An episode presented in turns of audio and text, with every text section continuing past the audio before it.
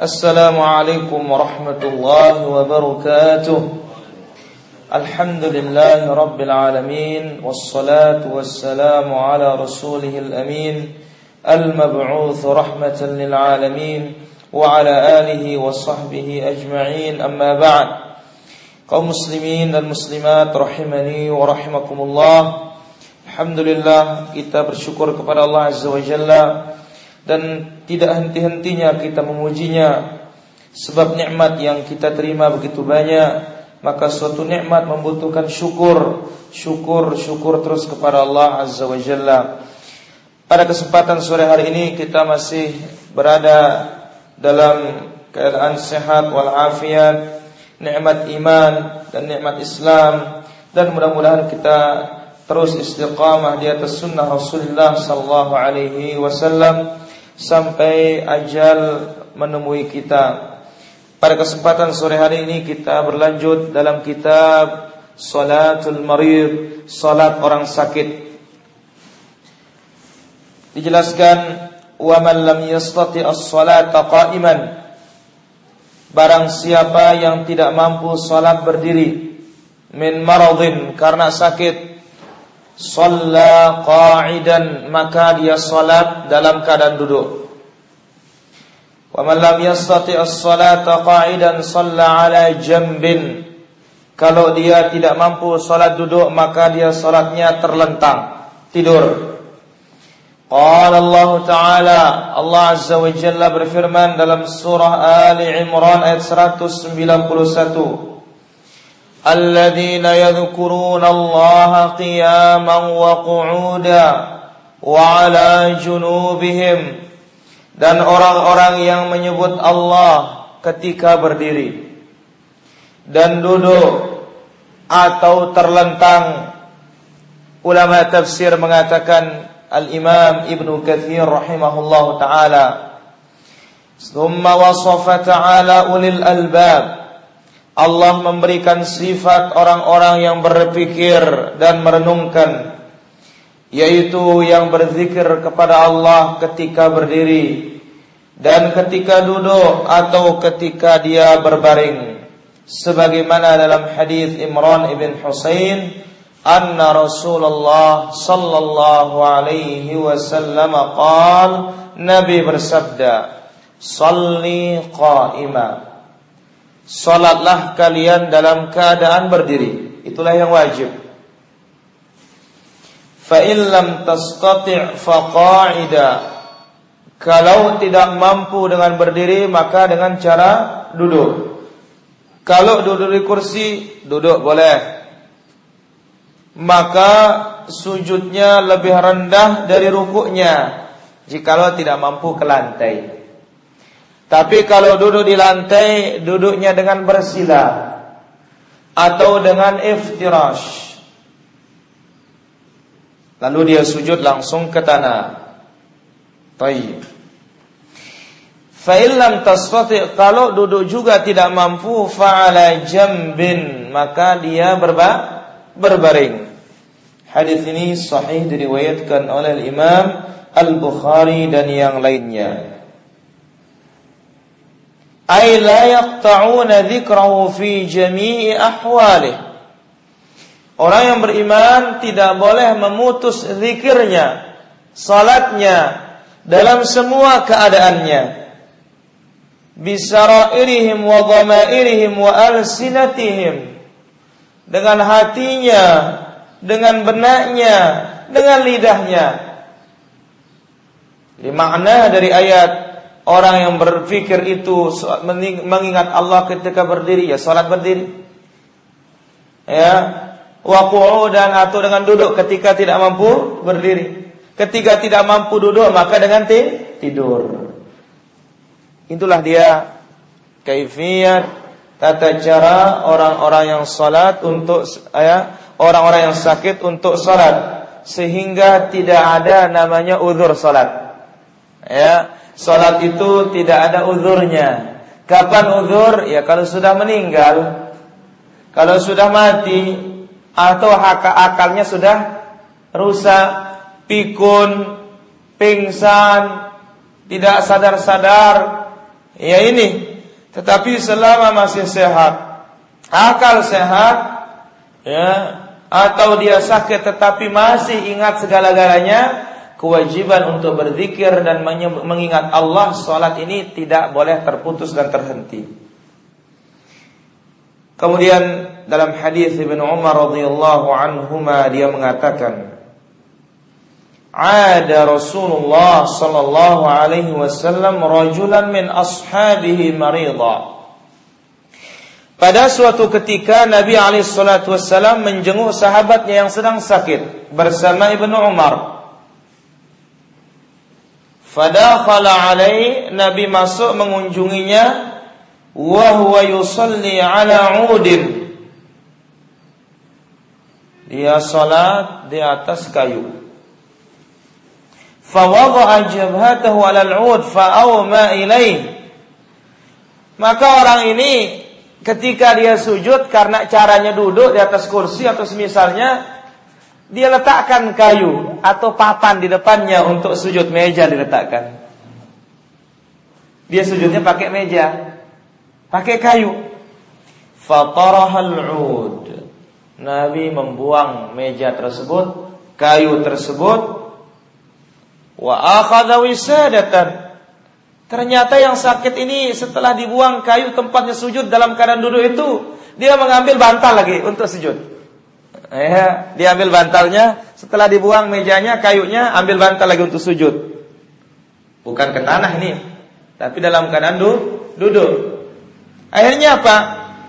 Faqala Rasulullah sallallahu alaihi wasallam. Maka Nabi mengatakan da'ha tinggalkan. Jangan pakai meja, jangan pakai bantal. In istata'ta an tasjuda 'alal ar. Kalau engkau mampu sujud di bumi, di tanah, silakan sujud di tanah. Wa illa fa'aumi ima'an. Kalau tidak mampu langsung sujud ke tanah, cukup dengan ima merendahkan kepala saja. Tidak perlu harus ada me meja, harus ada ban bantal untuk sujud. Seperti di pesawat terbang misalkan ya. Dibuka apa namanya mejanya untuk sujud di sana. Tidak. Kalau mampu langsung turun sujud ke tanah silahkan. Kalau tidak mampu cukup dengan isya, isyarat menundukkan kepala. Waj'al sujudaka akhfad min ruku'ik. Jadikan sujudmu lebih rendah daripada rukukmu. Tidak perlu ada yang menempel di kening kita ketika tidak mampu sujud langsung ke bumi. Hadis ini sahih diriwayatkan oleh Imam At-Tabrani rahimahullah taala. Taib, itulah dia kaifiat kita ketika kita sholat dalam keadaan sakit. Namun permasalahan berikutnya sakit yang bagaimana yang boleh seperti itu? Yang menjadi ukuran ketidakmampuan atau kesusahan dalam Solat adalah yaitu apabila sakitnya berat sehingga akan memperlambat sehat atau akan menambah sakit itulah dikatakan sakit yang diperbolehkan untuk sholat duduk tidak berdiri berdiri. Taib. Itulah dia poin pertama ya yang berkaitan dengan masalah Salatul marid kalau tidak mampu berdiri maka dengan duduk. Kemudian masalah berikutnya.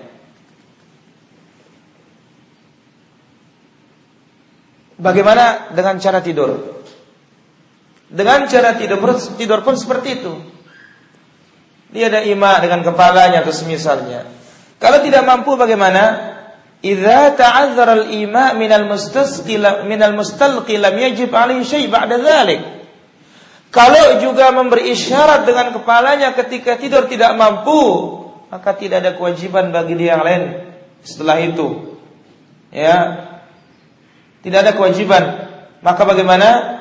Maka dia ambil apa yang ia mampu saja. Syekh Al-Albani rahimahullah taala ditanya ada orang mengatakan apabila tidak mampu memberi isyarat dengan kepalanya maka gugur kewajibannya salat. Tidak perlu memberi isyarat dengan matanya atau semisalnya. Bagaimana ini? Beliau mengatakan ya ini jawaban yang tidak tepat katanya. Orang tersebut dia sholat ya karena yang mengatakan tidak mampu dengan kepala, tidak mampu dengan mata sudah gugur sholatnya. Beliau mengatakan tidak, sholat tidak gugur sampai apa pun kemampuannya karena Allah mengatakan fattaqullaha mastata'tum. Jadi andai kata dengan angan-angan saja dia faham segalanya dengan membaca misalnya dia tetap kewajiban sholat itu tidak gugur. Kecuali kalau dia pingsan, tidak sadar-sadar atau dia sudah bikun error, sudah ingatannya baru gugur.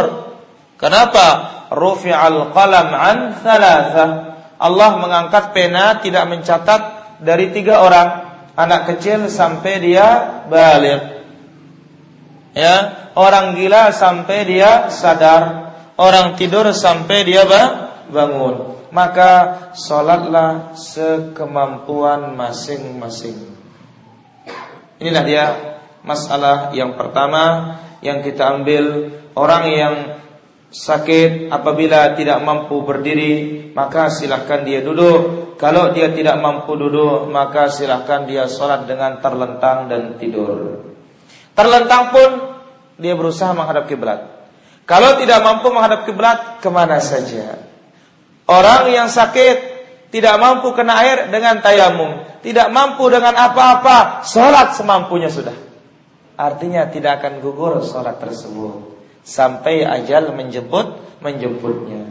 Inilah dia masalah yang pertama. Kemudian kita pindah ke masalah yang kedua, sholatus safar, sholatnya orang-orang yang musafir. Yang pertama wujubul qasri fis safar. Wajibnya mengkasar ketika musafir. Qala Allah Ta'ala Allah berfirman dalam surah Nisa ayat 101 Wa idza darabtum fil ardi falaysa 'alaikum junahun an taqsuru minas salah. Apabila kalian berjalan di muka bumi ini maka tidak mengapa bagi kalian untuk memendekkan salat tersebut, mempersingkat salat tersebut. In khiftum ay yaftinakumul ladzina kafaru. Jikalau kalian khawatir dicoba oleh orang-orang yang kafir. Dari ayat ini kita melihat bahwa mengkasar itu ketika ada takut. Seandai kata tidak ada dalil yang lain menunjukkan kasar itu tetap meskipun tidak takut, niscaya kasar itu khusus waktu takut saja. Jadi kalau dilihat konteks ayat ini bahwa kasar itu ketika tak takut. Ya, takut saja. Tapi ada dalil-dalil lain menunjukkan bahwa kasar itu meskipun tidak takut. Bahkan nanti akan datang dari Umar radhiyallahu anhu. Taib disebutkan dari Ibnu Sirin, dari Ibnu Abbas, anna Rasulullah sallallahu alaihi wasallam safara minal Madinah, la yakhafu illa Allah azza wa jalla. Nabi musafir dari Madinah. Tidak ada yang ditakutkan ketika musafir kecuali Allah. Berarti apa? Enggak ada tak? takut. Fasalla rak'ataini hatta raja.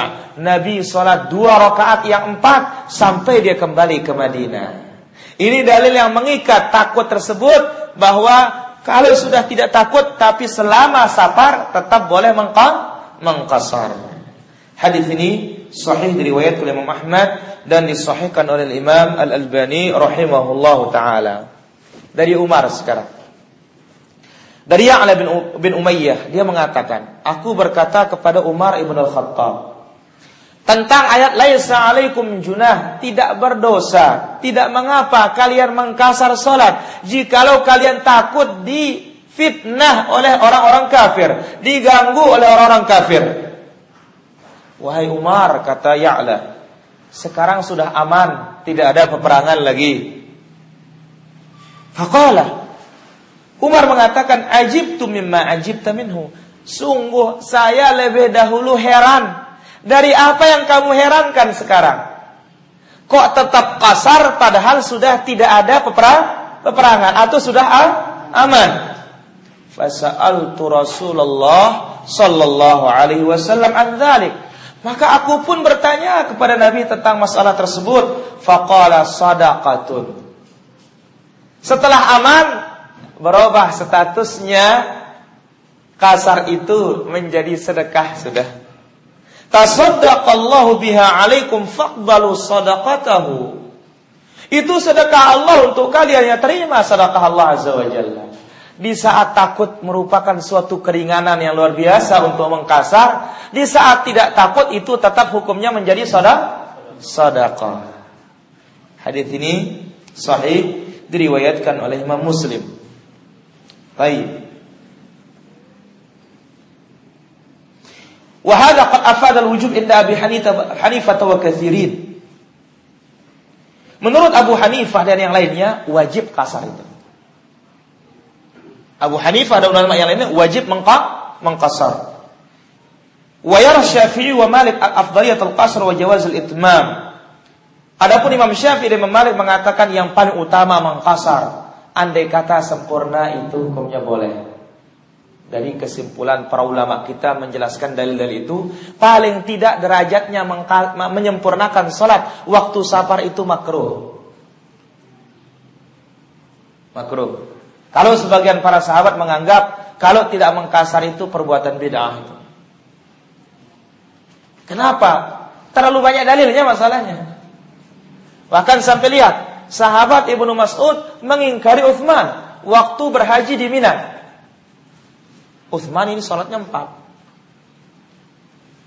Ibnu Mas'ud mengatakan, ya Uthman katanya, dua-dua, berduaan. Kamu ini kok semua sholat empat? Nabi, saya sholat di belakangnya di sini di Mina empat, eh dua. Abu Bakar dua, Umar dua, kok kamu yang empat katanya? Tapi ini ijtihadnya imam. Sudah tetap aja Uthman sholat. Ibnu Mas'ud ikut di belakangnya. Setelah selesai sholat, orang menegur Ibnu Mas'ud. Ibnu Mas'ud, katanya engkau nggak mau empat, tapi kenapa kok ikut empat katanya? Apa jawaban Ibnu Mas'ud? Al khilafu syarrun. Berselisih itu bu, buruk. Ini sebagai dalil juga bagi orang-orang yang menyelisihi penguasa dalam perlebaran dan semisalnya. Ya. Jadi ijtihadnya imam itu memutuskan perselisihan. Baik. Kemudian wa Aisyah zaujin zaujin Nabi sallallahu alaihi wasallam qalat. Dari Aisyah istri Nabi sallallahu alaihi wasallam beliau berkata faradallahu as-salata hina faradaha rak'atain atammaha fil hadar fa uqirrat salatu as-safar 'ala al-fariidati al-ula ketika Allah mewajibkan salat itu diwajibkan dua. Ketika telah mukim ditambah menjadi empat. Ditetapkan salat safar itu dua di lebih di alal faridatul ula berdasarkan awal diwajibkan oleh Allah azza wa jalla. Maka sebagian para ulama mengatakan bahwa ya salat kasar itu ya bukan kas, bu salat safar itu dua itu bukan kasar sebenarnya. Kenapa? Karena memang asal pensyariatannya dua.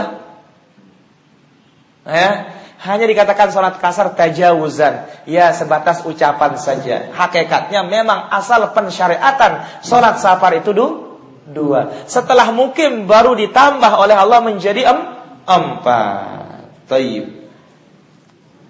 Kemudian itu hadisnya sahih dari riwayat Imam Bukhari Muslim.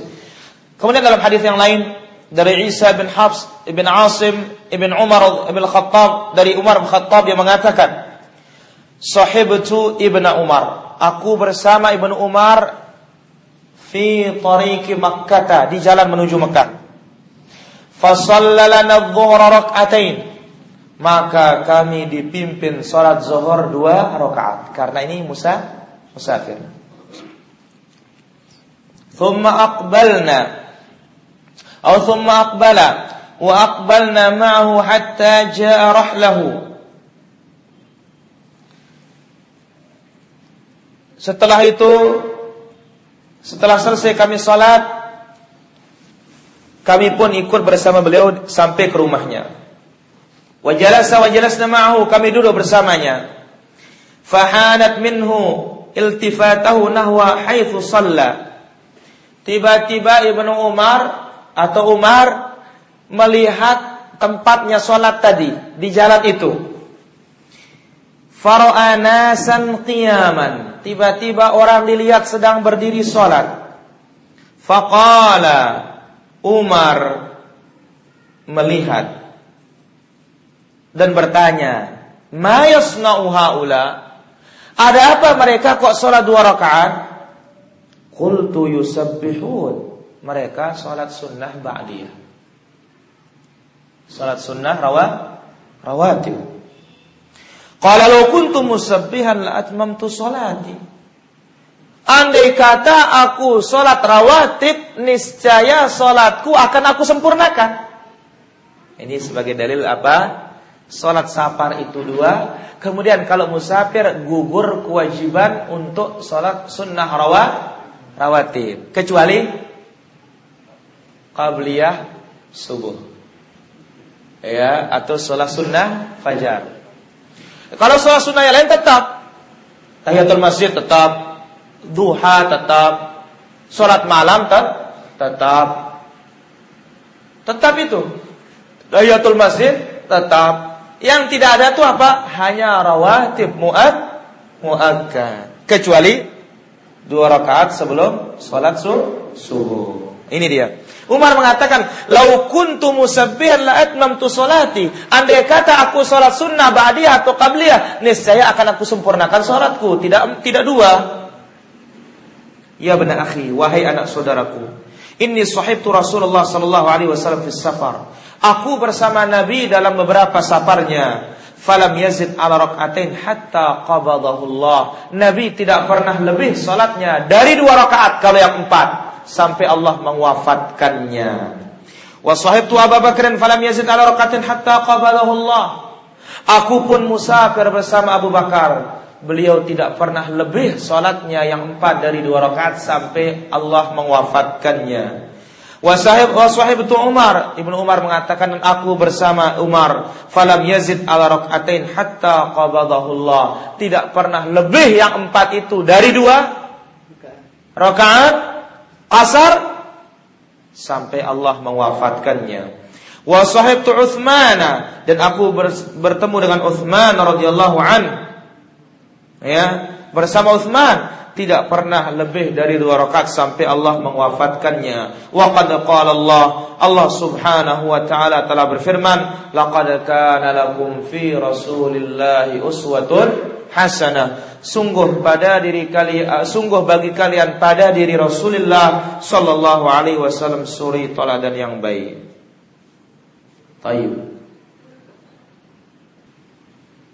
Hadis ini sahih diriwayatkan oleh Imam Al-Bukhari dan juga diriwayatkan oleh Al-Imam Muslim. Kita pindah ke masalah berikutnya. Itulah dalil-dalil yang menyatakan mengkasar salat. Sekarang kita mengkaji masafatul qasar. Berapa jarak baru boleh mengkasar? Berapa jaraknya? Telah banyak penjelasan para ulama ya ada yang mengatakan sekian, ada yang mengatakan sekian. Syekhul Islam rahimahullah taala mengatakan Waqad tanaza'al ulama.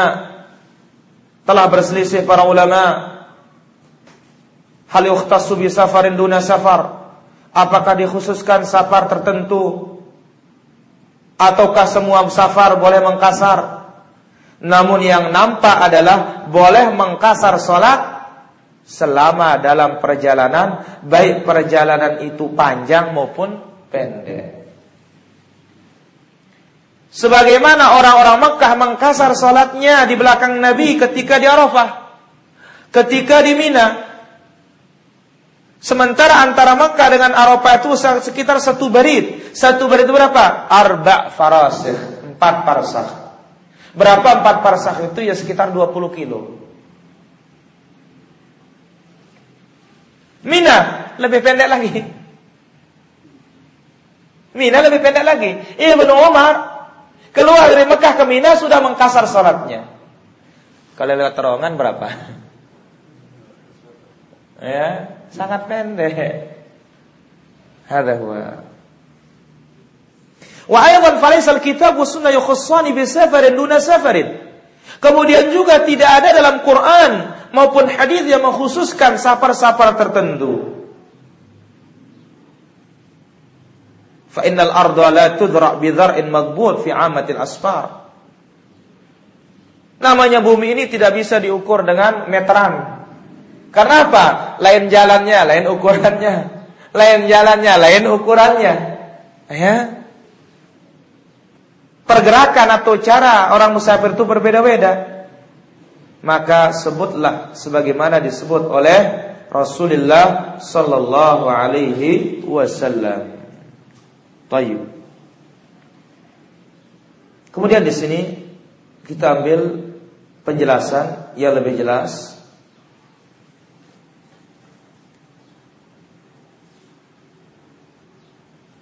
Dalam hadis yang diriwayatkan oleh Imam Muslim dengan nomor 691 wa ahsanu ma warada fit takdir hadis yang paling baik penetapan ukuran perjalanan yang membolehkan kasar. Marawahu Syu'bata. Apa yang diriwayatkan oleh Imam Syu'bah dari Yahya bin Yazid Al-Hana'i. Qala dia mengatakan sa'altu Anasan an qasris salat. Aku bertanya kepada Anas tentang mengkasar salat.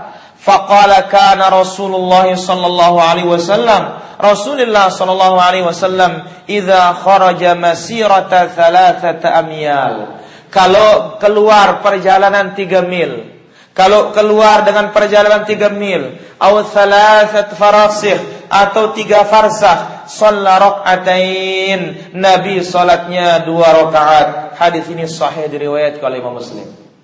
Kita mengkaji sekarang berapa satu mil, berapa satu farsah. Tayyib. Al-barid, ada namanya barid. Dari sini diambil pos itu sekian kilo ada penyambung surat. Berapa satu barit? Empat farsah.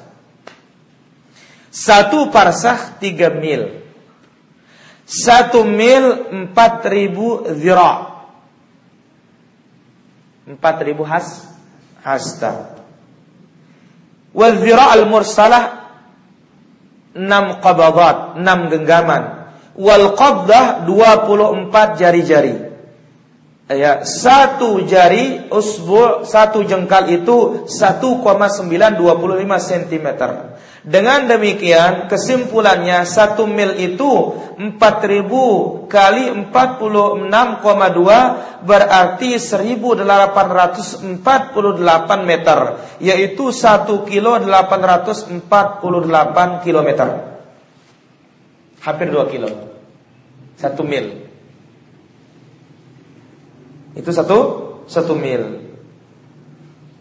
Dengan demikian, kalau tiga mil lima koma lima ratus empat puluh empat lima setengah kilometer sudah boleh mengkasar.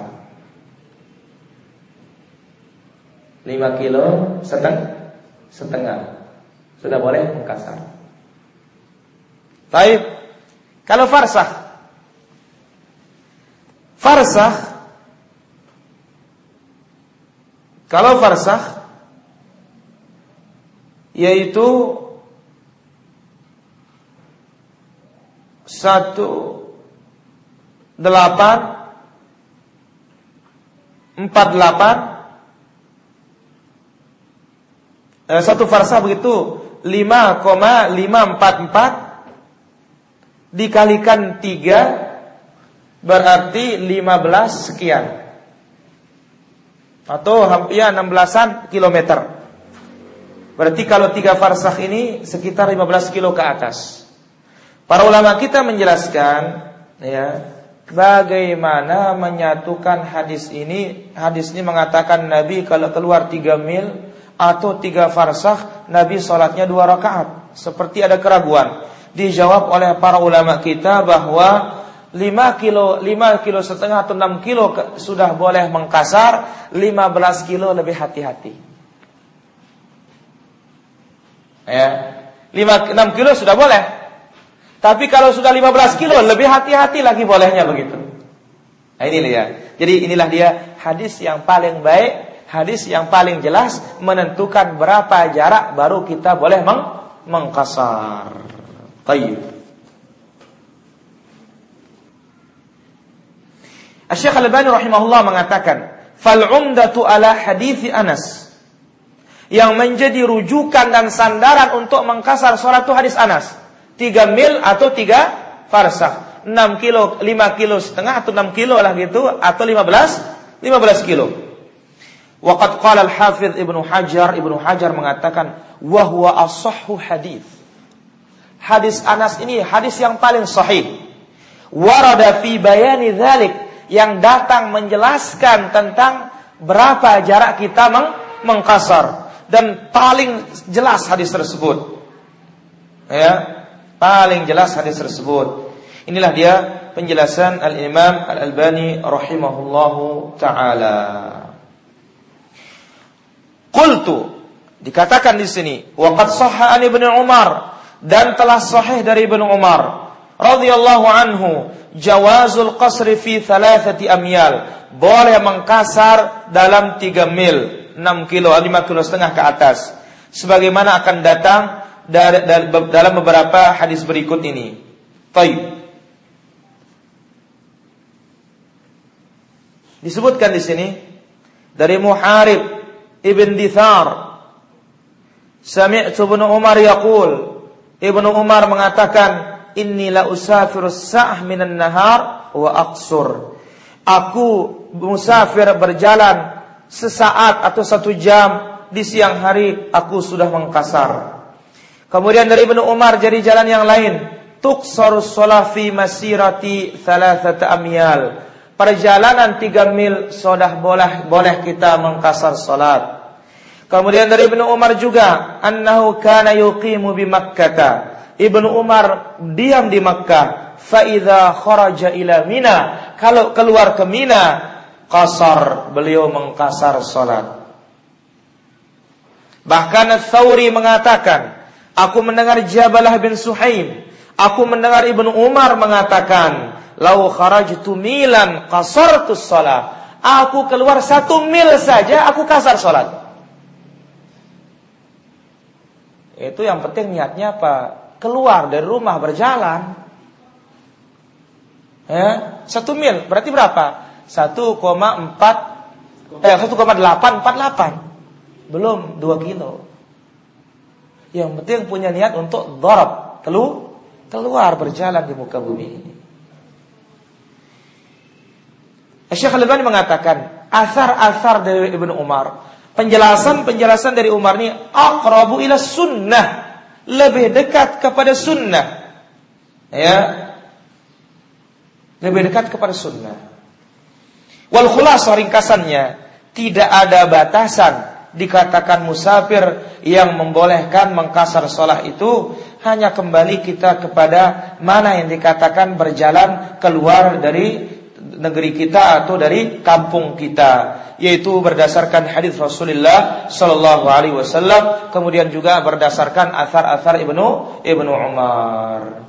Inilah dia khonfiddin rahimani wa rahimakumullah kapan kita mulai untuk mengkasar atau jaraknya kata berapa. Masalah berikut, dari mana mulainya? Mulainya bi mufaraqatil hadar. Meninggalkan kampung kita. Kita tinggalkan kampung kita. Ya.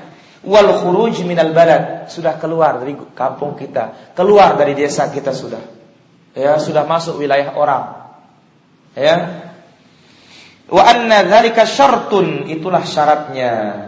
Sebagaimana disebutkan oleh Ibnul Munzir, wala na'lamu, kita tidak mengetahui anna Nabi sallallahu alaihi wasallam bahwasanya Nabi Shallallahu Alaihi Wasallam qasara fi syai'in min asfarihi mengkasar dalam safarnya illa ba'da khurujihi anil Madinah melainkan setelah keluar dari Madinah.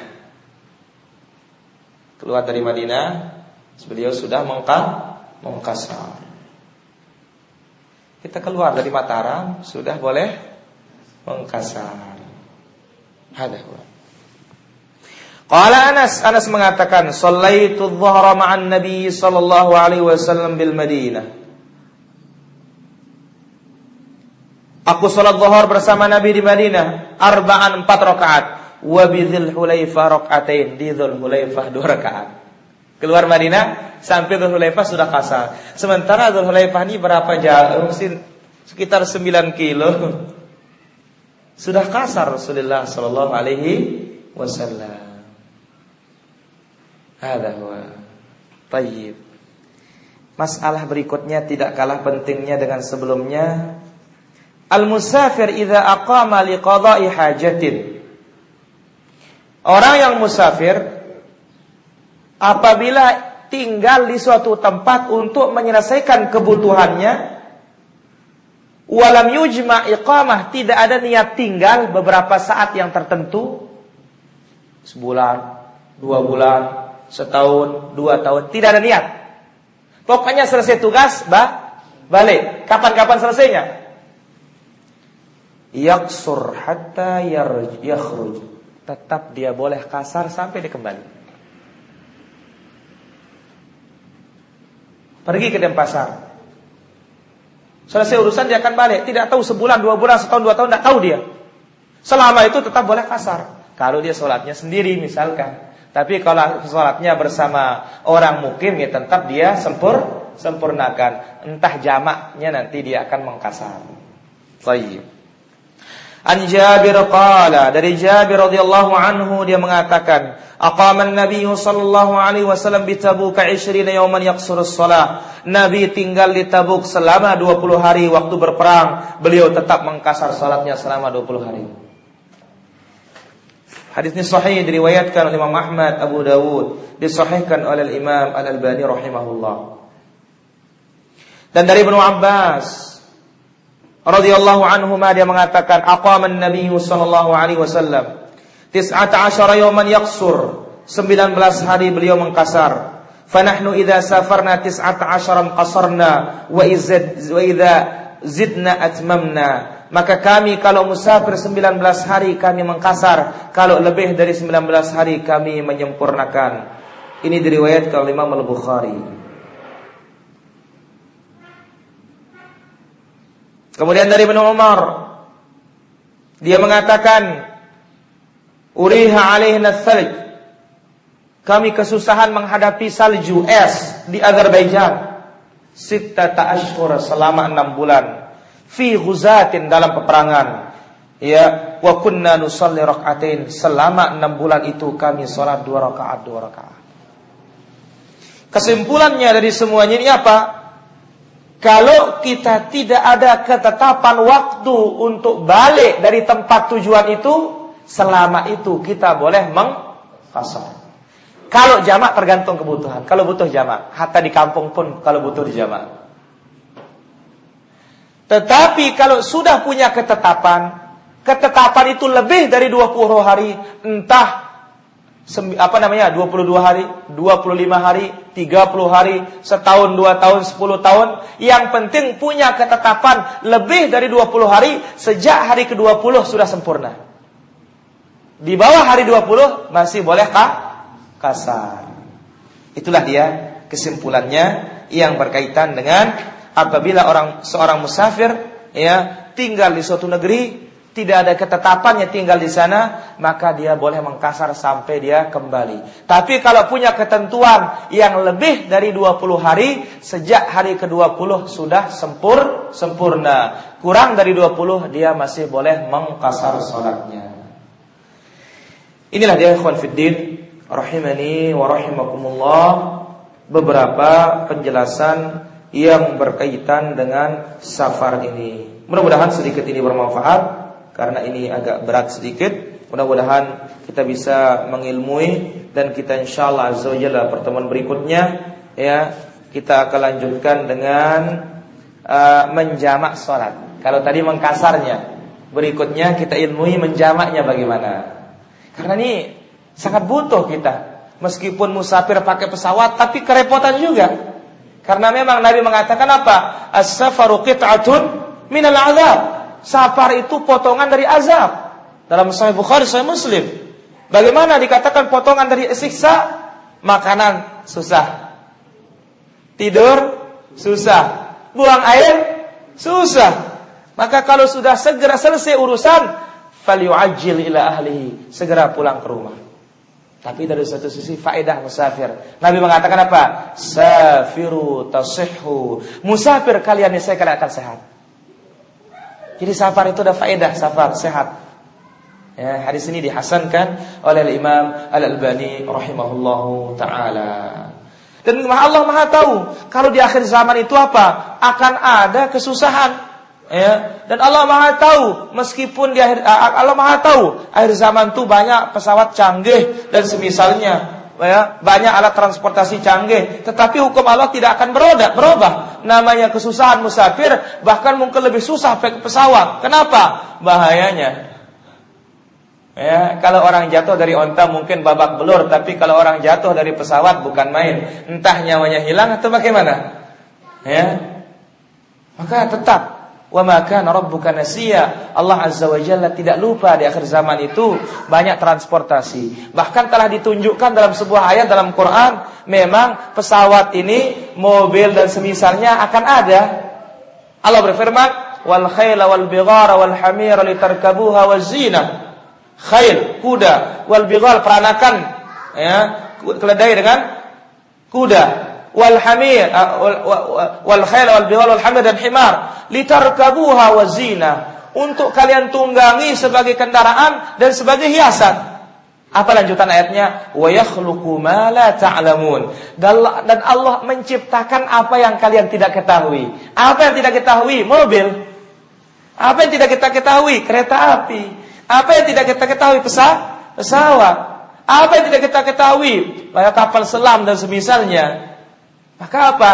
Sudah ada isyarat dalam Al-Quran. Kalau memang transportasi modern ini sudah ada. Tapi tetap hukum safar itu tetap safar. Demikian para jemaah, mudah-mudahan apa yang kita sampaikan dan kita kaji pada kesempatan sore hari ini bermanfaat. Wassalamualaikum warahmatullahi wabarakatuh. Wa ala alihi wasallam. Walhamdulillah rabbil alamin.